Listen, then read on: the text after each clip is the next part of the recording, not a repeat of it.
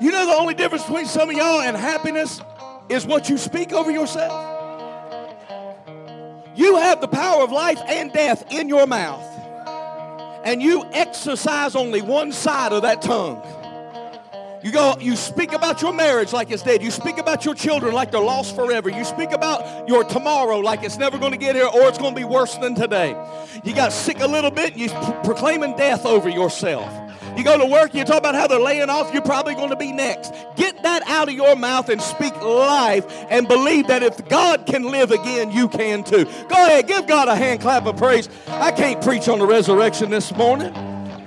We'll be here until Jesus comes back. My God of heaven, touch us in this place, Holy Spirit, and bless my tongue and my spirit and my heart and my mind to be able to deliver this, your word, to your people in Jesus' mighty name. You may be seated. Hallelujah. I'm ready to move. Can somebody say amen?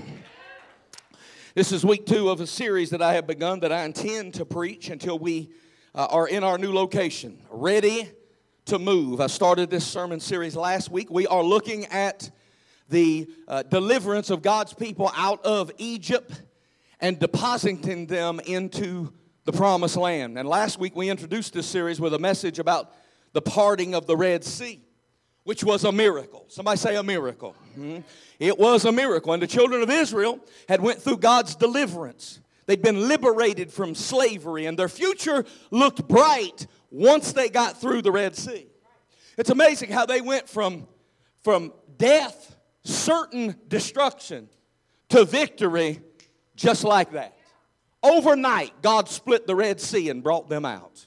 But now, the children of Israel are facing a pretty serious question, which is the same question that some of you are facing, as am I. Now what? What's next? See, see, we talk about miracles because we love miracles. We chase miracles.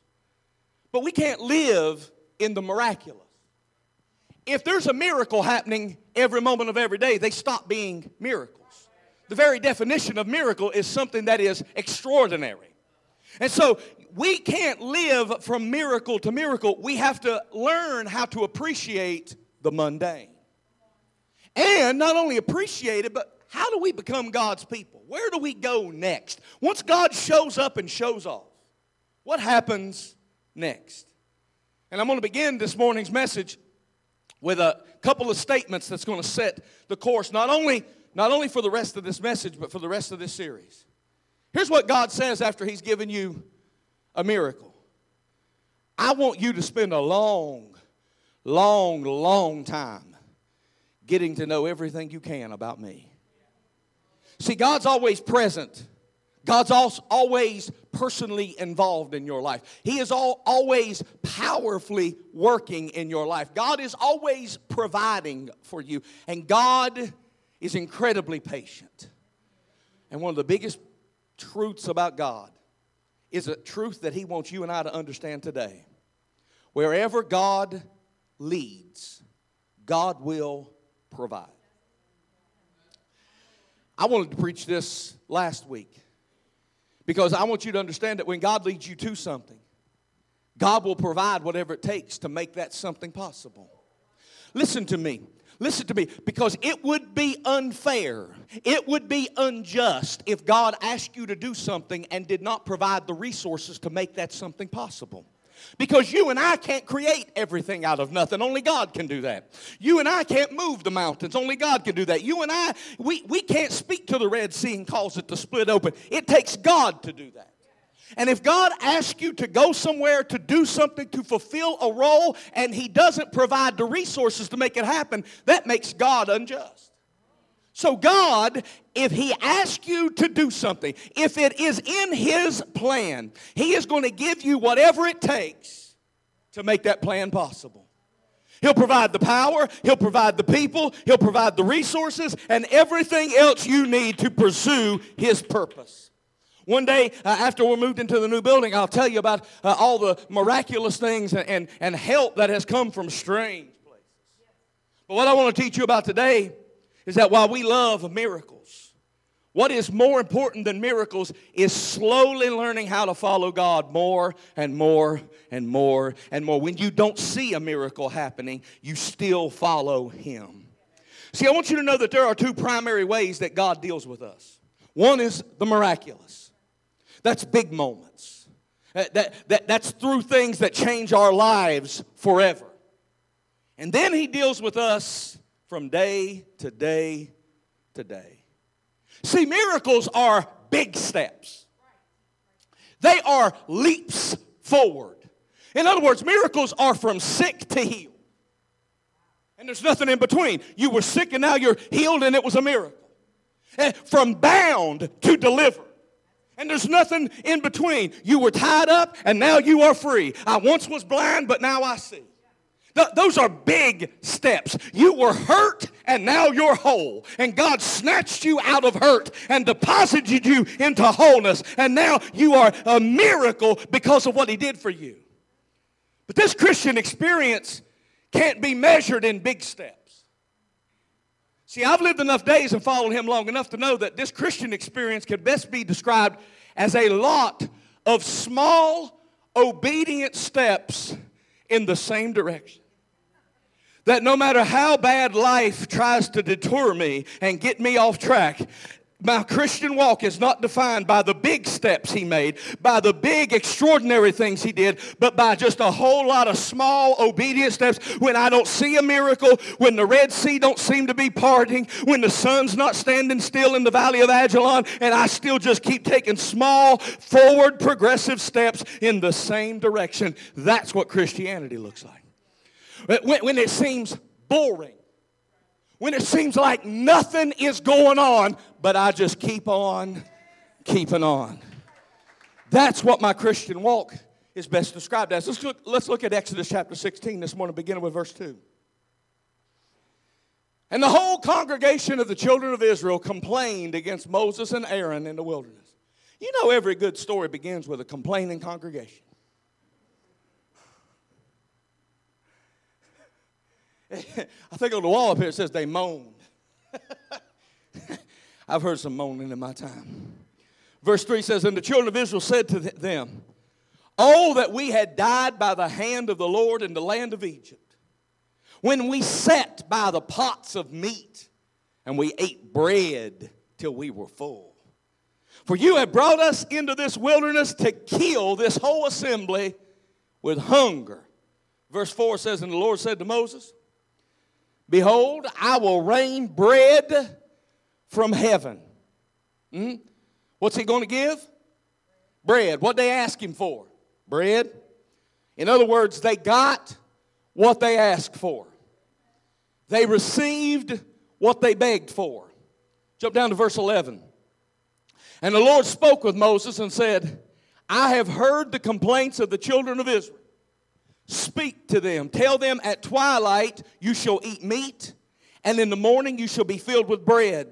And you shall know that I am the Lord your God. Verse 13. So it was that quail came up at evening and covered the camp, and in the morning the dew lay all around the camp.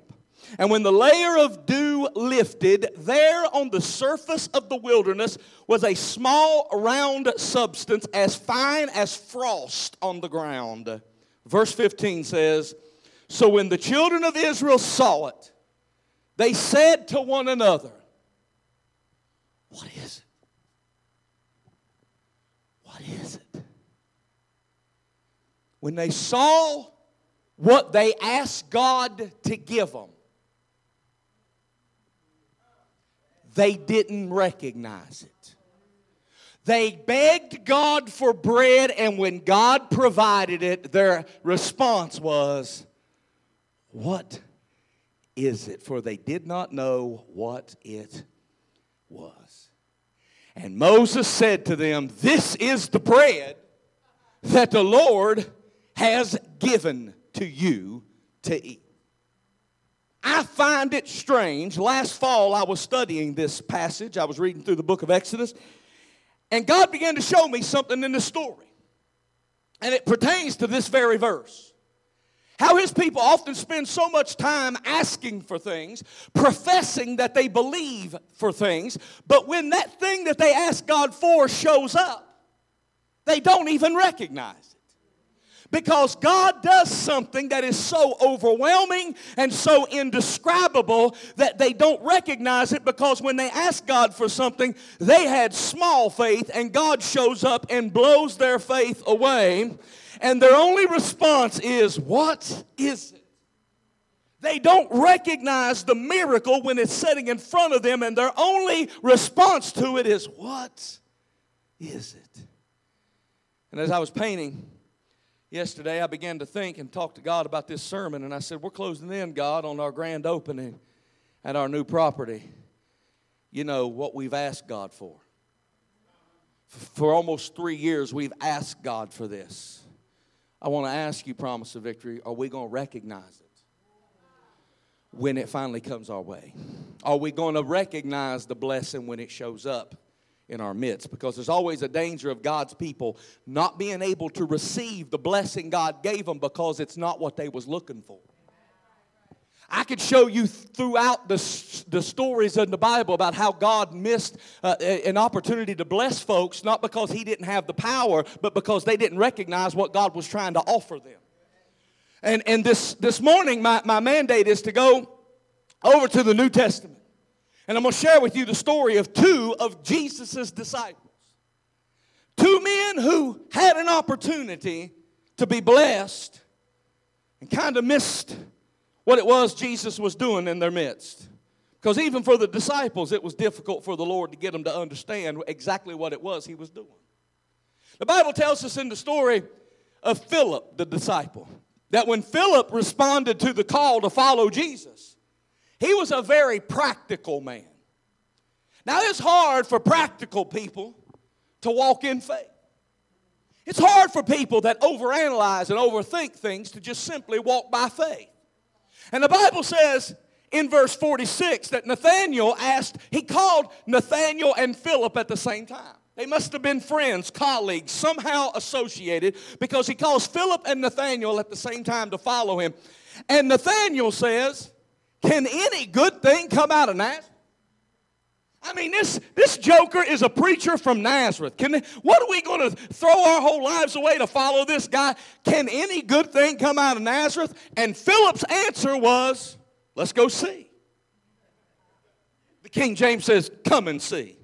But his, his basis was, let's go see. Hey, let's go find out. Because Philip was a kind of man who reasoned by what he could see. See, this was a good thing when getting business accomplished, but it's a drawback when it comes to things of faith.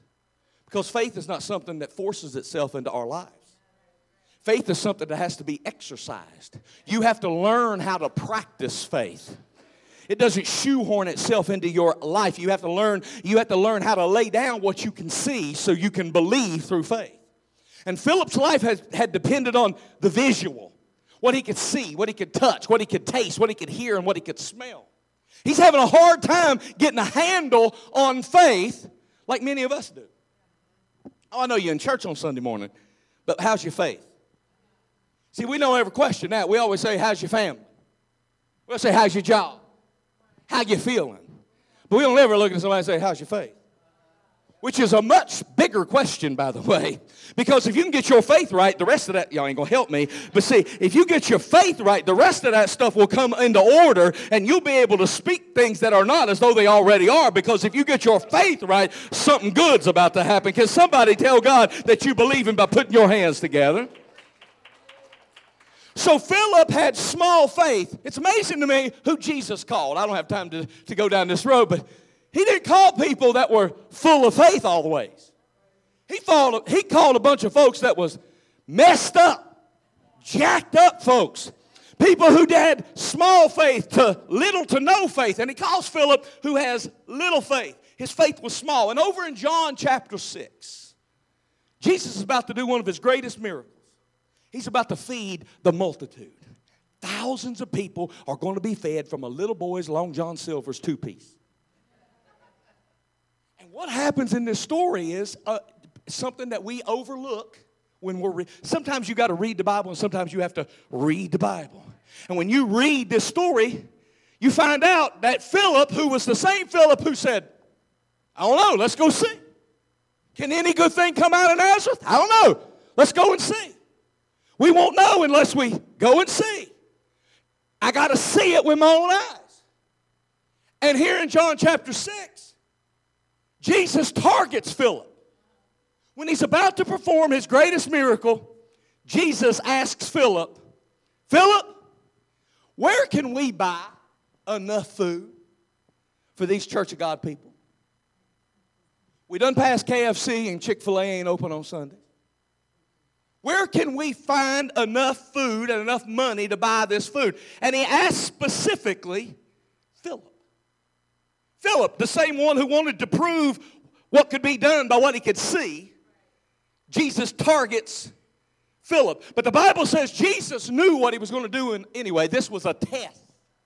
The Bible says in verse 6 it was a test for Philip because he already knew what he was going to do.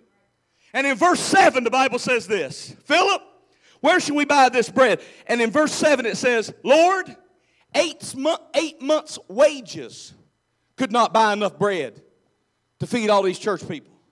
Have you seen how many church folk have showed up here this Sunday? They like bread.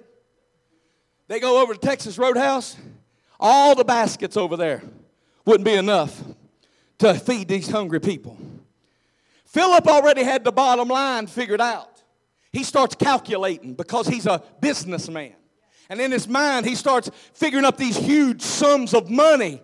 And he says, I, I, I got a number, but we don't have any money. Therefore, it can't happen. But what Philip forget, forgot was the same thing you forget, and sometimes the same thing I forget who it was he was talking to.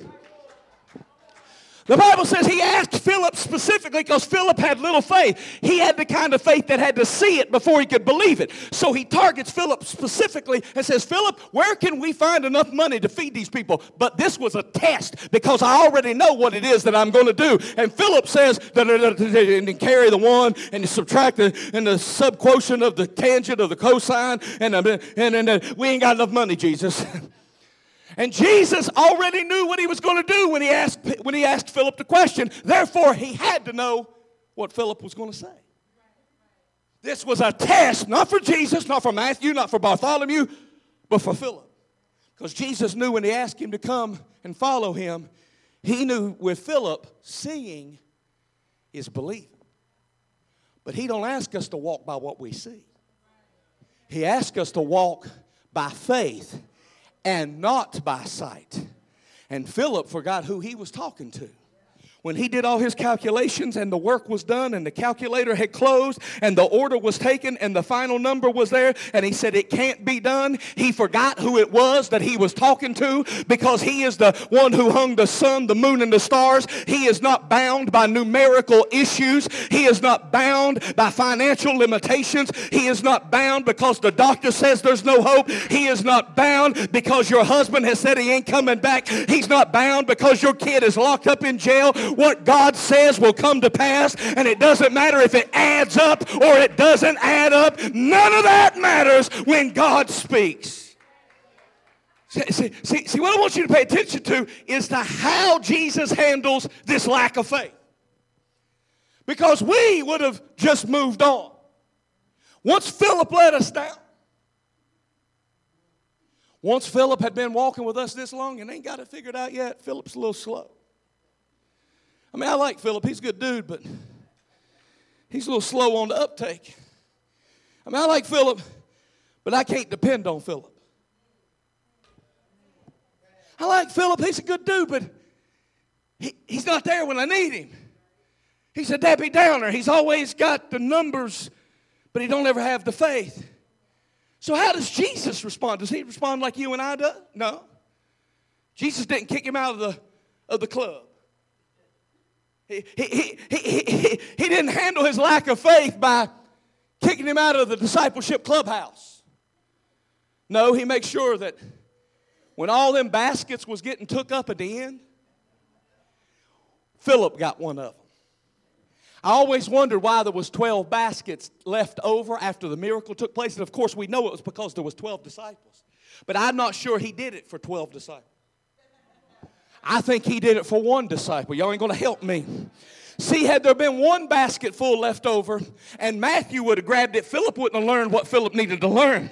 Had there been two baskets left over and Thomas would have got one and Bartholomew would have got one, Philip may have missed the miracle. But when there was 12, that means all 12 disciples had to put their hands on what the leftovers was. And they had to come to grips with there wasn't no way that this could happen. There was no earthly solution to what we were about to go through. There was no way at the end of this tunnel. There was no way at the end of this scenario. I had done the calculations and none of it added up. And yet here I stand with a miracle in my hand. And it don't make sense and I don't know where it came from and I can't plan it out and I don't know how to make it happen. But here I stand. I got a miracle in my hand and it doesn't make sense. So when it didn't make sense to Philip, Jesus forced him to hold, hold on to his miracle. Because what you and I often miss is that the way we look at things affects greatly our response in life. You come to church and I'm glad, but is church getting in you? Or is it affecting the way you respond to life? My wife and sister Alicia, they worry about how you respond to them. After 20 some years of doing this, I still worry about how you respond to me. But what I want, what I really want you to do is respond to what you get in here. Because I know you can respond by clapping your hands and shouting all over the church, but I want to know if you can respond when you get out there and he's got a basket full of, of miracle left over, and you are standing not in the church house, but you're standing in the oncologist office. You're standing in the in the courtroom. You're standing uh, there watching somebody that you love destroy their marriage and destroy their life. What's that miracle in your hand? And is it affecting your decision on Tuesday like it affected you on Sunday? Little steps of obedience in the same direction. See, that is good preaching. I'll pat myself on the back. Because in a lot of ways, it affects the quality of your life. And whether you are stifled or you're growing. See, if it wasn't bad enough that Jesus had Philip in the group, he had to mess with Philip. He always had to be worried about whether Philip was going to believe. He had Thomas too.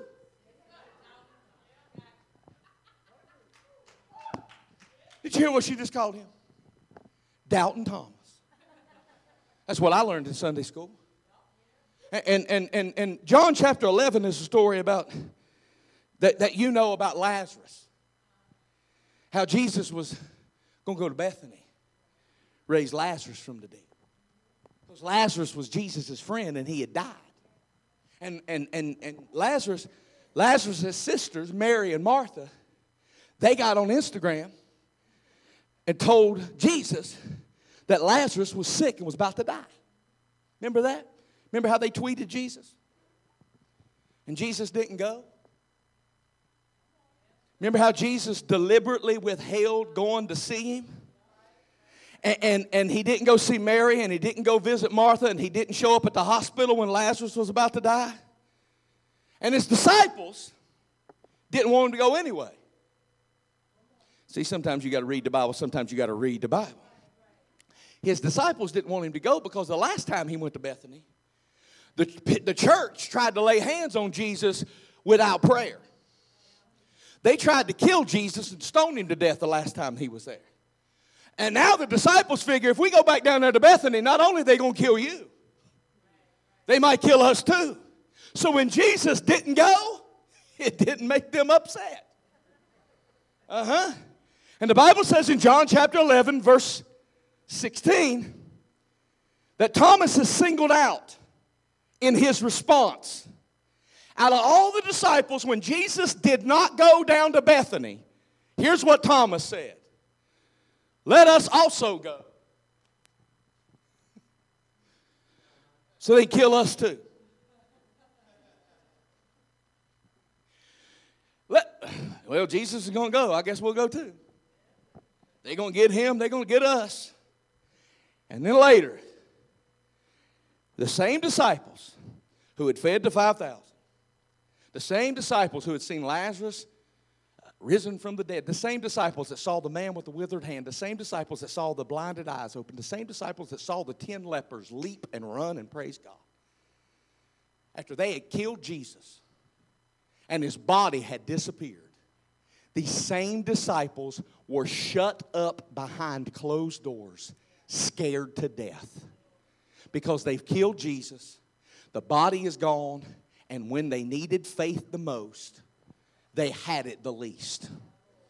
Can I tell you that just a few moments can turn your whole life around? One phone call can wreck your life. I know, I know I'm talking to holiness people. I know I'm talking to people full of faith, but one text can ruin your life. I know it shouldn't sound that simple. I know that doesn't break down and tell you and, and show you, eh, you know, because we're supposed to be full of faith and walking by faith, but I'm telling you that one message can ruin your life. They had seen Jesus' crown, but they weren't ready for his cross. Earlier, they were fighting for who was going to sit at his right hand when he made it to heaven, but ain't nobody jockeying for position beside the cross. No, no, no. They ran and hid when Jesus was hanging on the cross. Peter had started cussing folks out, little girls by the fire, and then he went back fishing. He said, I'm done with this preaching gig. I go a fishing. Judas has went and hung himself because he can't stand what he has done. And all the disciples are scared that they are next.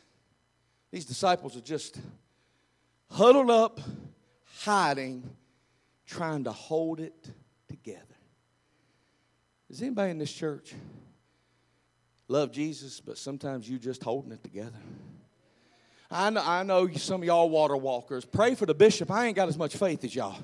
I know some of y'all came out of the womb speaking in tongues, and y'all just, I mean, y'all just, y'all raised the dead. Y'all shadow cast on people, and people just jump up and run and get baptized in the Holy Ghost. So you pray for the bishop. I ain't as holy as you are, because sometimes, I'm going to be honest with you, I love Jesus, but sometimes it's all I can do to just hold myself together. I, I got faith, and I know that in the end, He's working all things for my good, but sometimes it's all I can do to hold myself together. I love Him, and I love His church, and I love His calling on my life, but sometimes when I get up in the morning, I am faced with such difficulty and problems, and life has come up against me in such a way that all I can do is grab all the broken pieces and just try to hold myself together. Does anybody know what it's like to love the Lord but just barely holding yourself together? And here in the midst of this mess, they're holding themselves together. They're hiding in a room. And all of a sudden, Jesus walks through a locked door. Nobody makes an entrance like Jesus. Whether he comes in the midnight hour at 3 o'clock in the morning walking on the water, or he just steps through your closed doors, you can't beat Jesus for grand entrances. The door was shut, but they ain't made a lock strong enough to keep Jesus out. Come on, church. And here's what the Bible says in John chapter 20 and verse 24.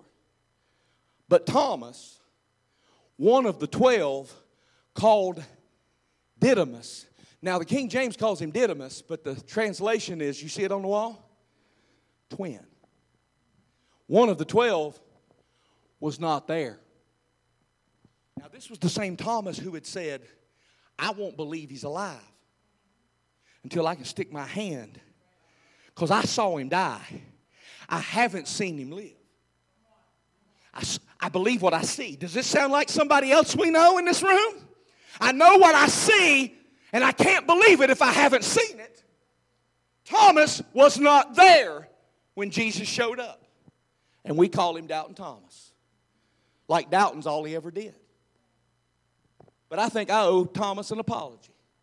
Because he was the one earlier who was willing to die with Jesus. Let us go down to Bethany and we'll die with Jesus. So earlier he's willing to die with Jesus. Now he's doubting. You know why? Because it's easier to die with Jesus than it is to die for Jesus. Now, I sometimes feel like we've not done Thomas justice in the church because we call him Doubting Thomas like he was the only one who ever doubted. But just a few verses back, all them disciples was doubting. None of them wanted to go to Bethany because they was all afraid that when we get down there, they're going to kill all of us. Ain't it funny how folk forget where they came from and then they just judge you where you at like they ain't never been where you, you ain't going to help me right there.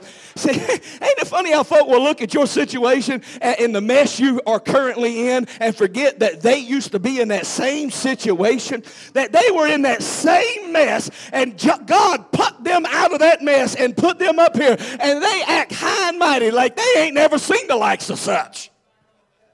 They will look at you and judge you for your lack of faith and the mess you currently have yourself in. I can't believe you made that decision. I can't believe you fell so far. Like they ain't never done the so.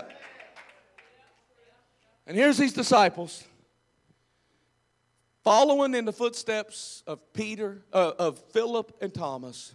They all doubting Jesus now. And here's one named Didymus, which means twin. Thomas was willing to die with Jesus. Now he's doubting Jesus. How do you go from loving Jesus one day, being full of faith one day, and the next day doubting everything he said? Anybody else ever have schizophrenic spiritual personalities? Anybody ever ever anybody else ever feel spiritually bipolar sometimes? Like, like you are full of faith on Sunday, but come Monday, it's almost like there's two different people down inside Thomas. Almost like he has a twin. I don't know if you know it or not, but everybody's got a twin. Another person lives with you all the time.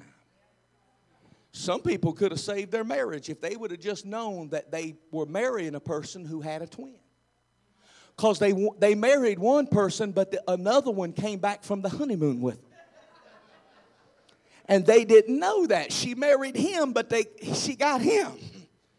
And he looks the same, but he ain't the same. Paul said, The stuff I want to do, that ain't the stuff I do. It's the stuff I said I would quit. The stuff I swore I would give up. That's the stuff I end up doing.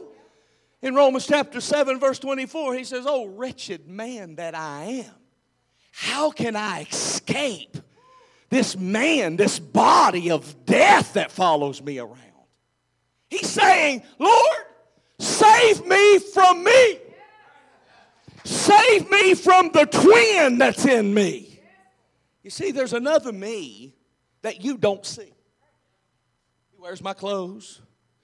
He fixes his hair the same style I do. He drives my truck, sleeps in my bed, knows all my passwords. He answers you sometimes when you call or text hit my phone. And sometimes I have to rein him in because he looks like me, he sounds like me, but he's not quite me. God got to sometimes save me from my twin because my twin will wear me out. My twin will violate trusts that I have built with other folks. He hurts my future. He causes me trouble. He tries to talk me into doubting what God said about me. He tries to tell me to give up. I'm going to tell you the truth. My twin wants to tell you off sometimes. I have to pull my twin back because there's times he wants to say stuff that Jesus wouldn't like me to say. It's your twin that keeps you up at night. It's your twin that's got you all stressed out. You're trying to do right, and your twin's trying to pull you out of church. And the reason some people don't want you to come over and visit and stay too long is because they got a twin that wants you to go home and they got them locked up in the closet. But the longer you stay, the likelihood that you're going to meet the other twin. You only met one of them. And the likelihood, the longer you stay, you're about to meet somebody that you was not prepared for. Aye, aye, aye, aye. They're going to step out of the closet. They're going to say, oh, would you like some coffee? When they come back out of the kitchen, they're going to be somebody else. Jekyll meet Hyde. So I don't have to preach until I get you saved. I don't have to preach until I get you a breakthrough because you've been to this altar a thousand times. You've cried yourself through more times than you can count. I have to, as the pastor, get your twin delivered. See, one of you is happily married. The twin's got its eyes out. One of you loves to praise the Lord. The twin is tired of being in church all the time. One of you loves people. The twin is sick of being a shoulder for everybody else to cry on. You are a prayerful, faith filled person. Your twin is hot headed, short fused, and don't have time to be doing praying. So Jesus shows up in a room and he looks dead at Thomas. Put it right there.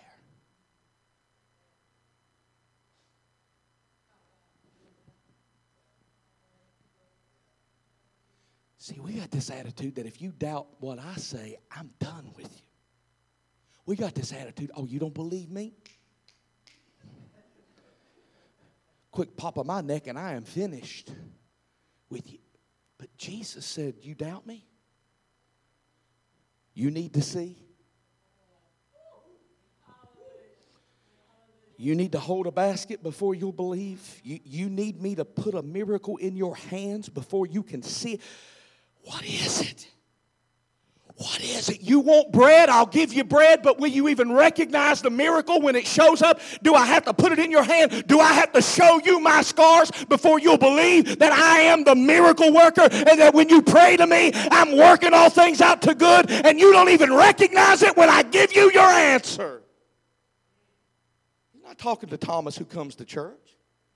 He's not talking to Thomas who plays bass, sings in the choir. He's talking to Thomas's twin, who tries to talk him out of coming to church on Sunday.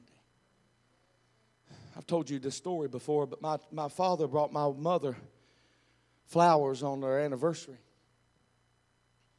It was a Saturday. I was a junior in high school. He brought my mother flowers for their anniversary. The next day, he packed his bags and left and walked out on me and her. You see, it wasn't him who left, it was his twin. He brought the flowers. His twin took him down the road. Because you can be here, but your twin already left the building. One of you has forgiven the one who hurt you, but the twin is still mad as a wet hen. I wish I had a witness in here. One, one of you will come to church and ask to, for the word to help you uh, take a step forward, but the, the twin don't want to take a step forward. The twin wants to hold on to stuff and repeat it over and over and over again. One of you has the joy of the Lord, but the twin is depressed and sick of life and don't know what to do. And the twin is trying to get you to just submit to your emotions while your other self, who knows better, is trying to follow God in spirit and in truth. So Jesus says, Feel the hole in my side. Feel the nail prints in my hand. He said, I didn't just die for you. I died for that unbelieving, doubting, hateful, mean spirited, hateful twin of yours, too. I didn't just die for the Sunday morning you, the happy you, the contented you, the you who's got it all together. I died for the frustrated, lonely, alienated you. The twin that you don't show to nobody. Stick your hand right there to see how much I paid, not just to make you healed, but to make you whole. Because I didn't just come to deliver you. I want that hateful, uh, frustrated, lonely twin to get saved too. Now, I want you to hear me because history tells us it was Thomas who went to India and preached the gospel and planted churches in Jesus' name. It was this disgruntled twin who accepted the call and ran out to India and had not Jesus stopped by and showed that nail print to Thomas, Thomas may never have gotten completely convinced and India may never have heard about Jesus Christ. See, the devil knows if you ever get together with your twin, if you can get all of you under submission to the power that you are about to be undefeated and undisputed and you are about to become a mess for hell to have to deal with. He don't want you and your twin to get unified and both of you to get saved. If he can hold on to a little bit of you, y'all ain't going to help me. See, he don't care if your spirit gets saved. He wants to keep your attitude. He don't care if your heart gives it to Jesus, but he wants to keep your mouth under subjection to him. He don't care if your body is sitting in church. He wants your mind in the fishing hole because your twin can't get saved because if both of you get saved, watch out, devil. Watch out, devil. So today, and in this series, I'm on a mission. Because I didn't really come to make you shout because I've watched people shout in a hot service and then be filing for divorce three days later. Hello? Shouting is easy, truth is hard. So, Heavenly Father, I'm on a mission because we need a, a manna moment. When you provide answers that we did not see coming, when you provide answers beyond the scope of our current resources and from the boundaries of our current expectations, a moment where we say, Wow, God, what is it? is it? If I could ever just stop being divided in my faith, if me and my twin would both get under the mantle of your faith, the prophecies over my life could happen. My miracle could take place. See, when I get ready to pray tonight, I need to bring my twin to the altar. I've drugged my old weary bones up enough. But I need to get my lonely twin to the altar, my miserable twin to the altar, my hurt twin, my bitter twin needs to come to the altar. Jesus came back in that room for one disciple who was desperate and who was in trouble. God didn't just bring you to Promise of Victory to be a member of a church or to occupy a spot on a pew. He brought you because there's destiny on your life. He has purpose for you.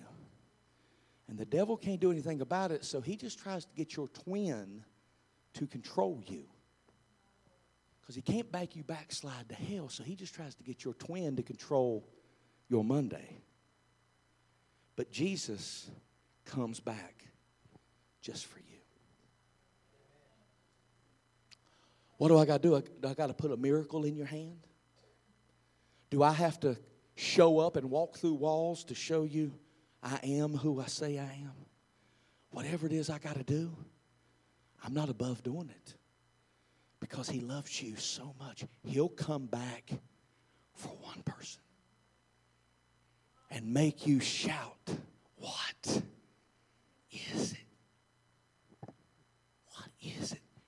It's my miracle, and I didn't recognize it. I prayed for this, and I didn't see it when it came. Help me, Lord. Open my eyes of faith.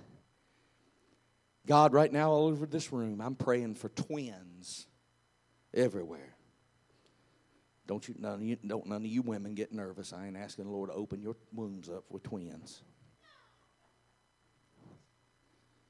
Lord, I'm praying for the twin of every person in this room.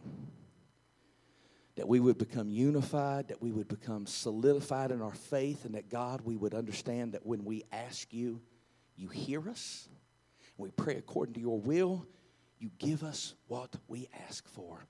And God, in Jesus' mighty name, I pray that every twin in this room would come into subjection Every part of us, every participle, every parcel piece of us would come under subjection to your word, to your commands. And God, we would live according to your statutes. Not all of us, but, but not some of us, not most of us, but all of us live in accordance to your plan for us. And God, we're ready for a what is it type miracle in our life. Grant it in Jesus' name.